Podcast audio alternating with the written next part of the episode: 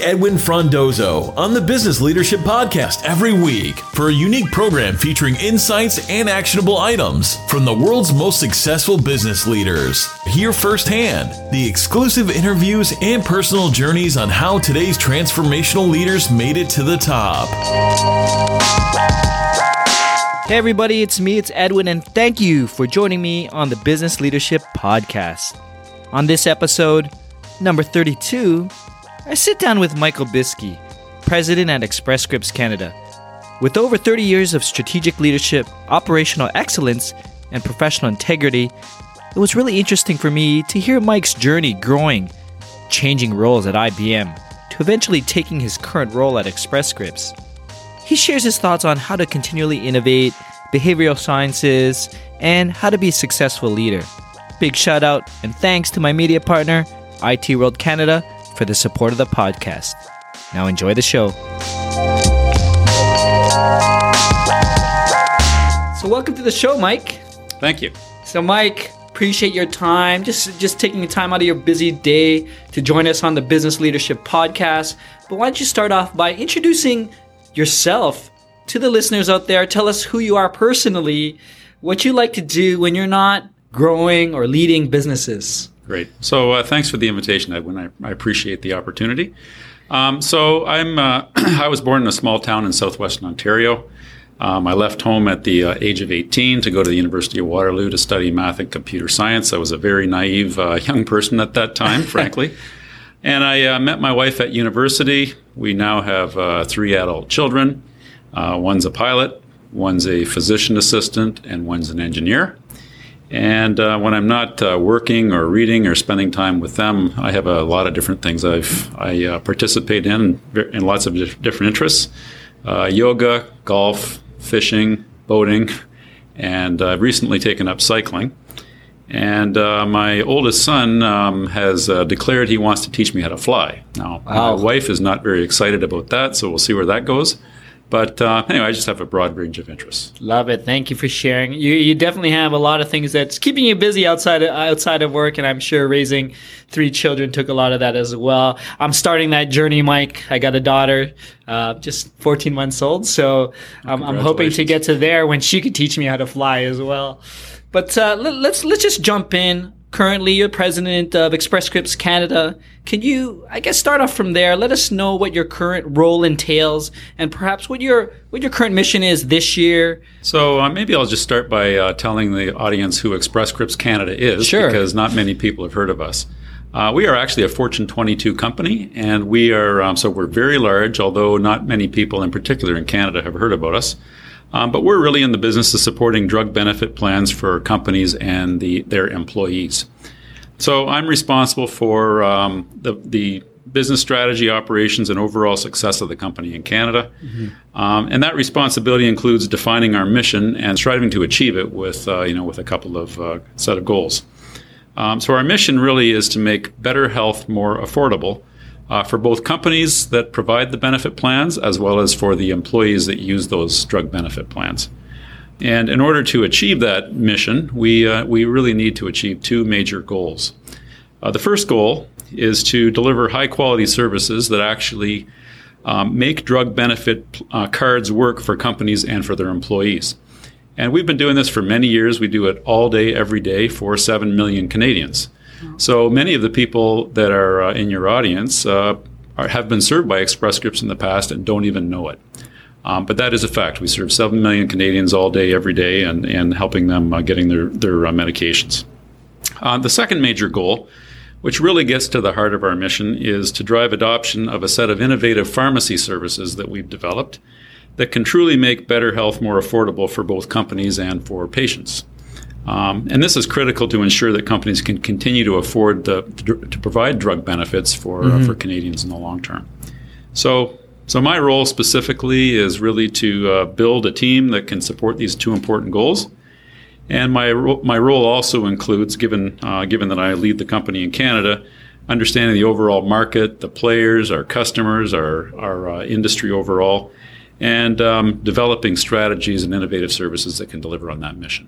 Seven million Canadians, that just blows my mind. I, I mean, I mean, doing my research, I knew it was a very large company, but I didn't realize that it touches upon many, many of the workforce here in Canada. So you're almost the uh, the smarts behind uh, everyone's drug plan, I guess. Yes, that's exactly right. Actually, if you think about it, um, and I, and as you know, I worked for IBM in the past, and you know, there was you know a little uh, little logo that says Intel inside. Yes. On a on a personal computer. Well, we're sort of the Intel inside for uh, the drug benefit company, or for actually I should say for the insurance companies in Canada.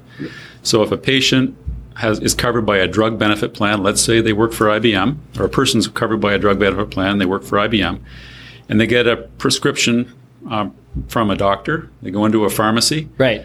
That the pharmacist actually types that information into their pharmacy system. That information is sent real time basis to Express Scripts Canada, and we will, uh, you know, look, make sure. Yep, Edwin's covered, but he works for IBM. He's covered by this benefit plan.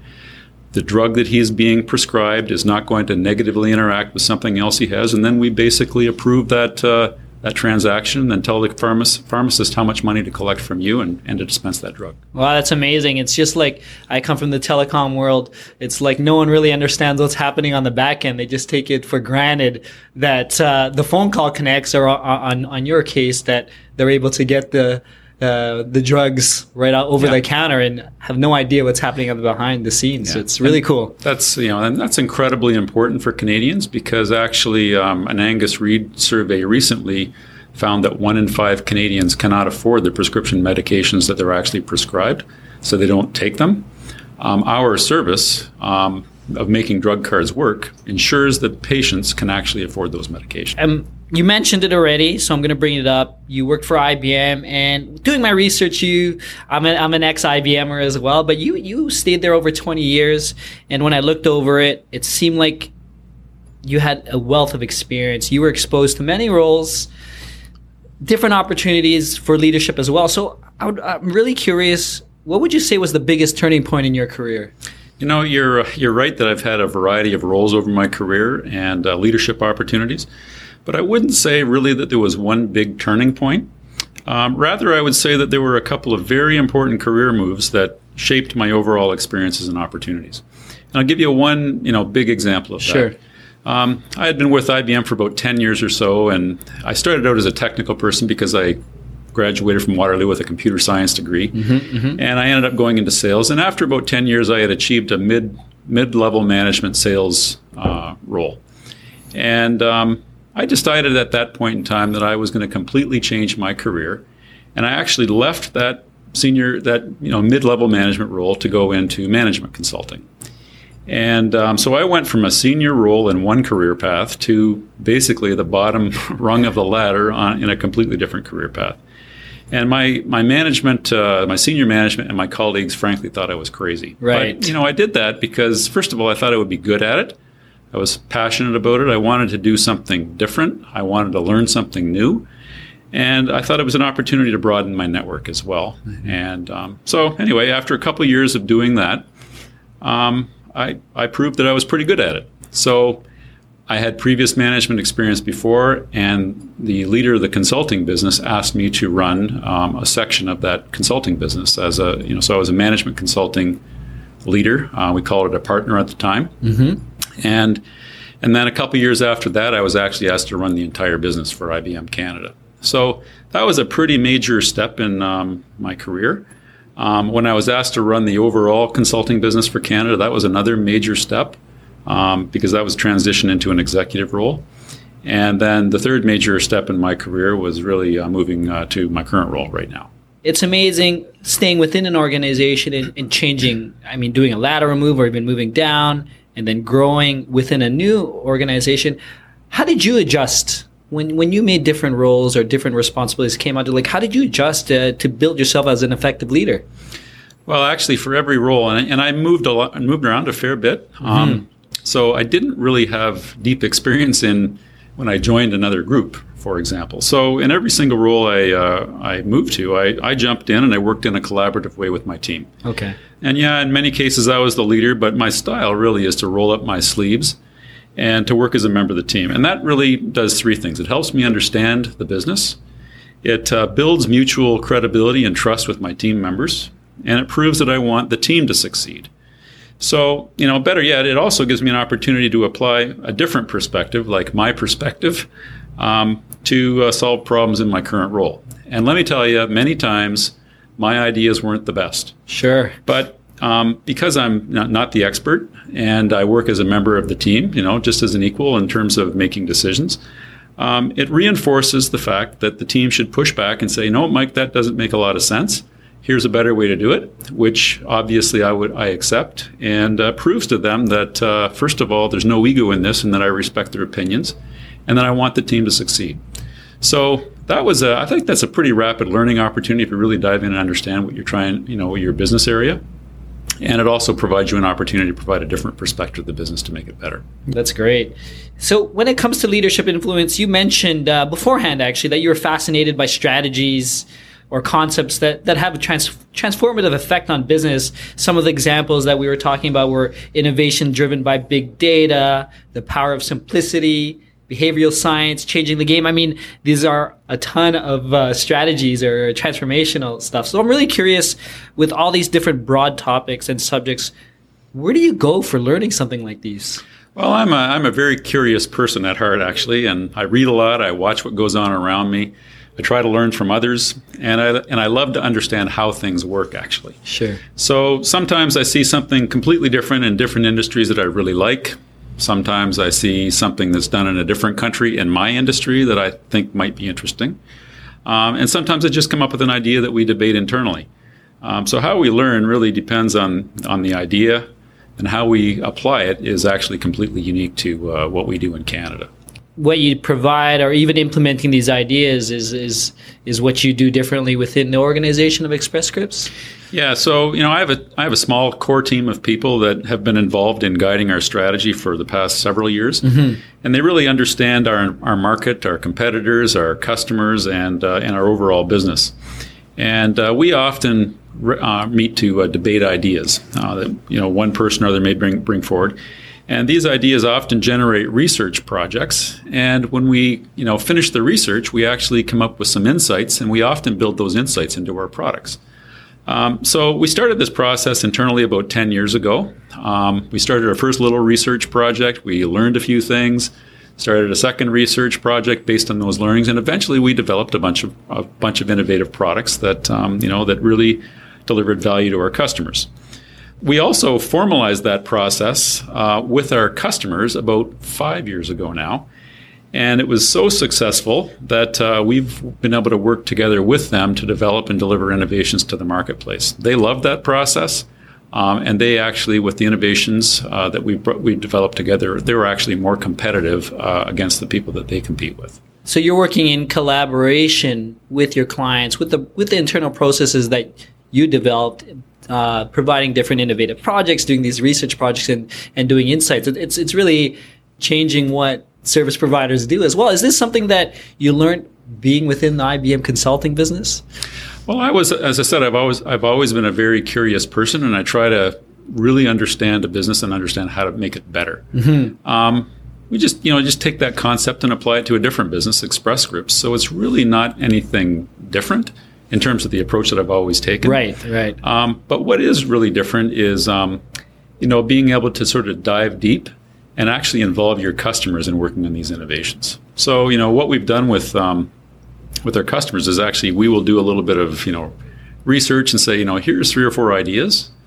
Uh, let's sit down together and talk about them and let's see what we believe together collectively would make a uh, would create leapfrog innovations in the market if we were to if we were to deliver something. And we've, you know, through that process, we've delivered three or four things that actually have um, allowed our customers, like some of the big insurers, like Manulife, for example, to leapfrog the capabilities that are available from other from their competitor. So, I just want to take you back when you left IBM to take on the role, your current role here as president, and this was back a number of years. I think it's 2005. Correct me if I'm wrong.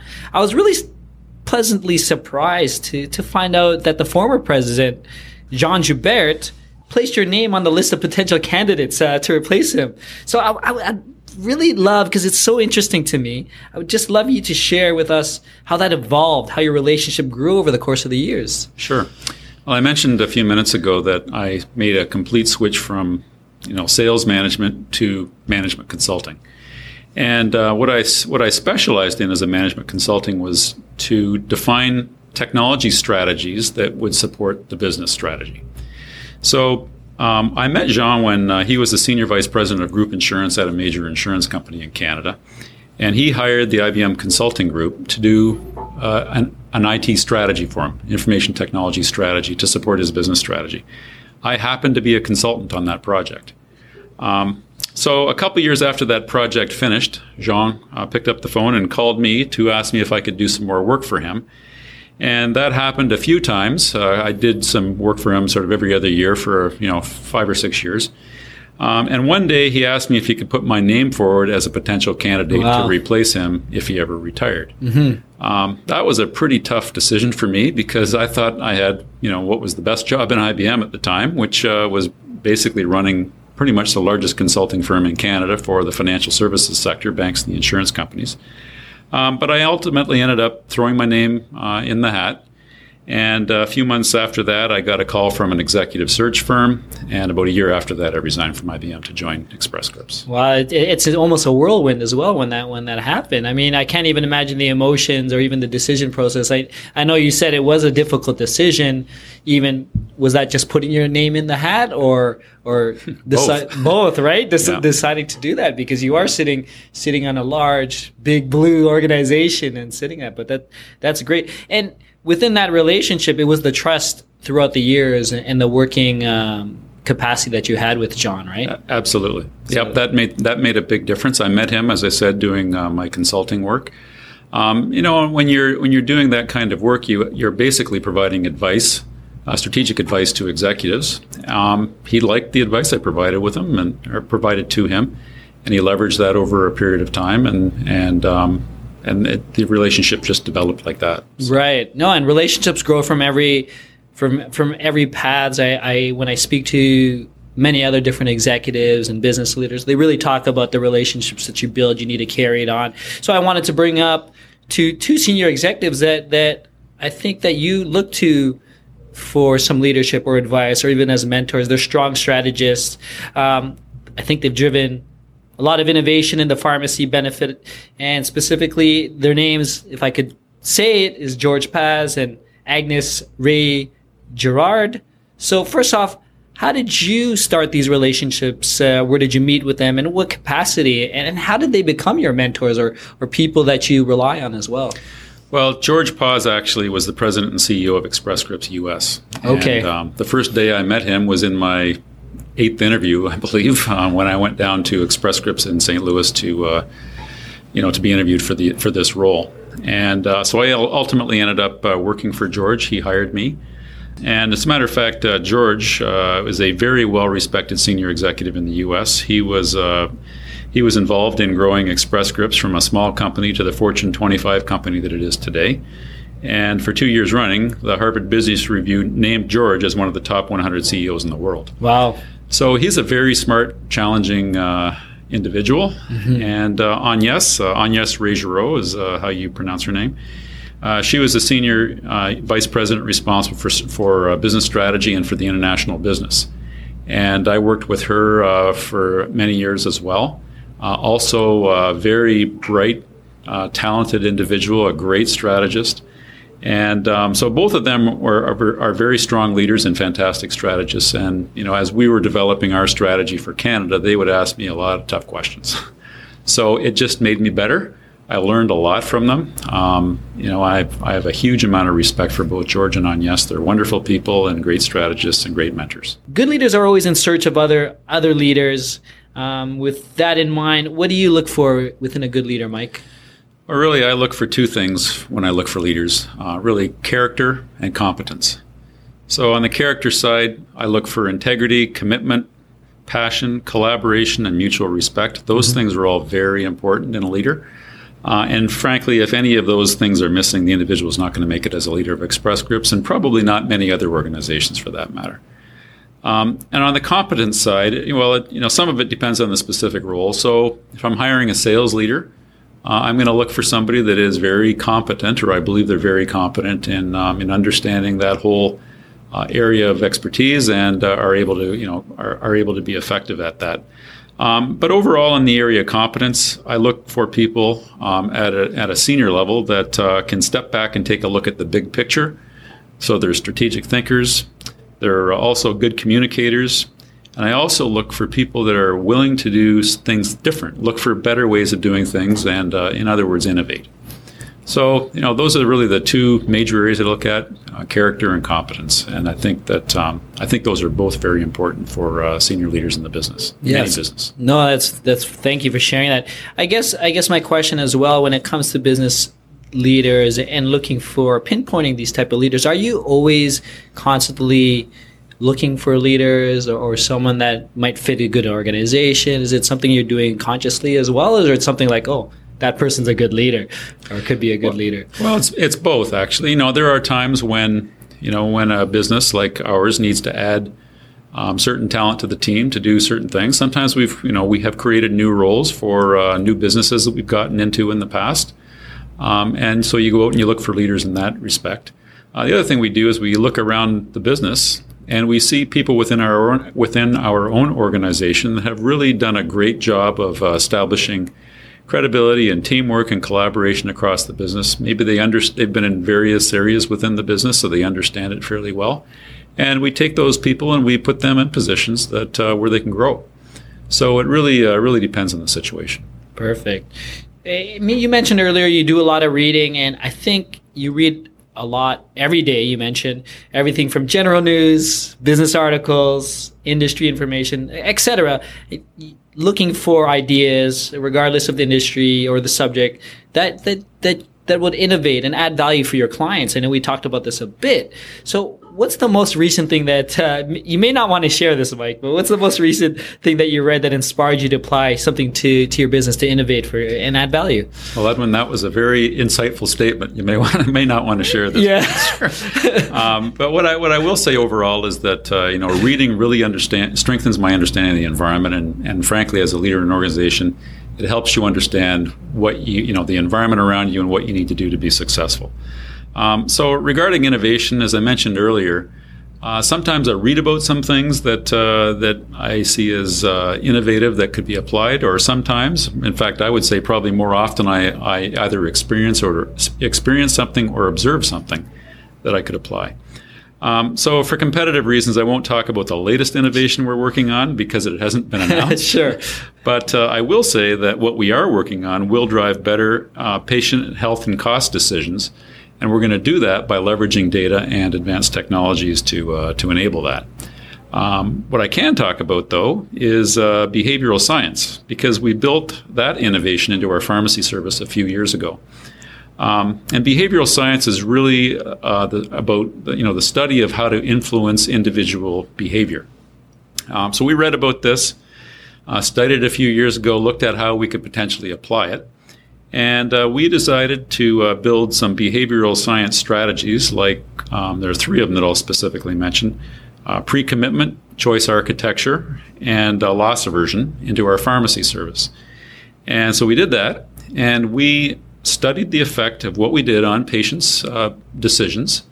And we can actually now predict the overall behavior of a population based on how our techniques are applied to that population.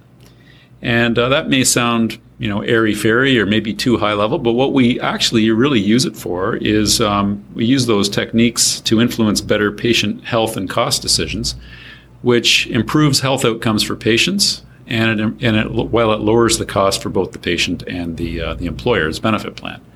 So uh, that is something that we've had uh, out in the market for probably you know three or four years now. It took us a while to build it in, understand it, figure out how to build it into our uh, pharmacy service, uh, where we where we are actually dispensing medications to patients, and it has proved to be uh, proven to be very effective. Oh, very cool. So behavioral science and and maybe just to bring it a bit down to maybe some of our listeners who, who might be very very high level in terms of behavioral sciences it's just really understanding what's happening in the interaction if from from what i understand well actually it's a little bit more than that actually so i'll give you an example i'll take uh, I'll take I'll take uh, loss aversion as an example. Okay.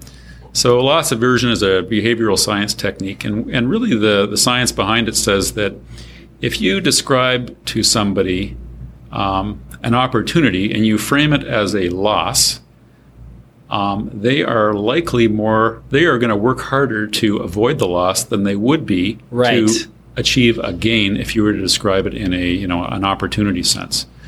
So, for example, um, off the top of my head, if I were to say to you, um, you know, by taking this medication, you can lower your cholesterol, um, that's framing something as an opportunity. Correct. If I were to say to you, Edwin, if you don't take this medication, you are very likely to have a heart attack in 10 years. You are going to work harder to avoid that heart attack than you will work to, um, to avoid the high cholesterol. So that's one basic example. That's not exactly how we use the loss Sure. aversion technique in our pharmacy strategy, um, but that is that is a, that illustrates the point about what loss aversion is. Fun question I'd like to ask here and there. Um, if you were to ask any of your team, your colleagues, your peers, um, what's the best leadership quality that you possess? What do you think they would say? Well, you know, it's funny you asked that question because I've been asked that question several times in the past. Okay. Because every once in a while we go on leadership uh, development courses. Of course. And, you know, that question's a common question. Uh, so I've asked my question, that question of my team, and uh, what they've said to me is that I'm a thoughtful, considerate leader with a strategic focus that's always looking to add value and support the team. Um, now, when I left uh, IBM, uh, one of my uh, going away gifts from my team was frankly uh, something that's hanging in my office, and it basically uh, it talks about teamwork, and it just shows how important I think a team is and, and the power of a team. Um, the other thing that uh, my leaders have said about me is that I delegate to uh, trusted team members and I hold them accountable for their actions, which is also a very important leadership trait. So those are really the two things that that's not from me. That's from my uh, from my uh, you know team members about um, my leadership qualities. Really having a blast. I've been learning a lot. I'm glad to be uh, here sitting with an ex IBMer as well. And uh, so, but before we end, I'd love to get some final thoughts, observations, and really I'm looking for some actionable recommendations that you can share with any person who's looking to grow within the, a leadership capacity who are listening today.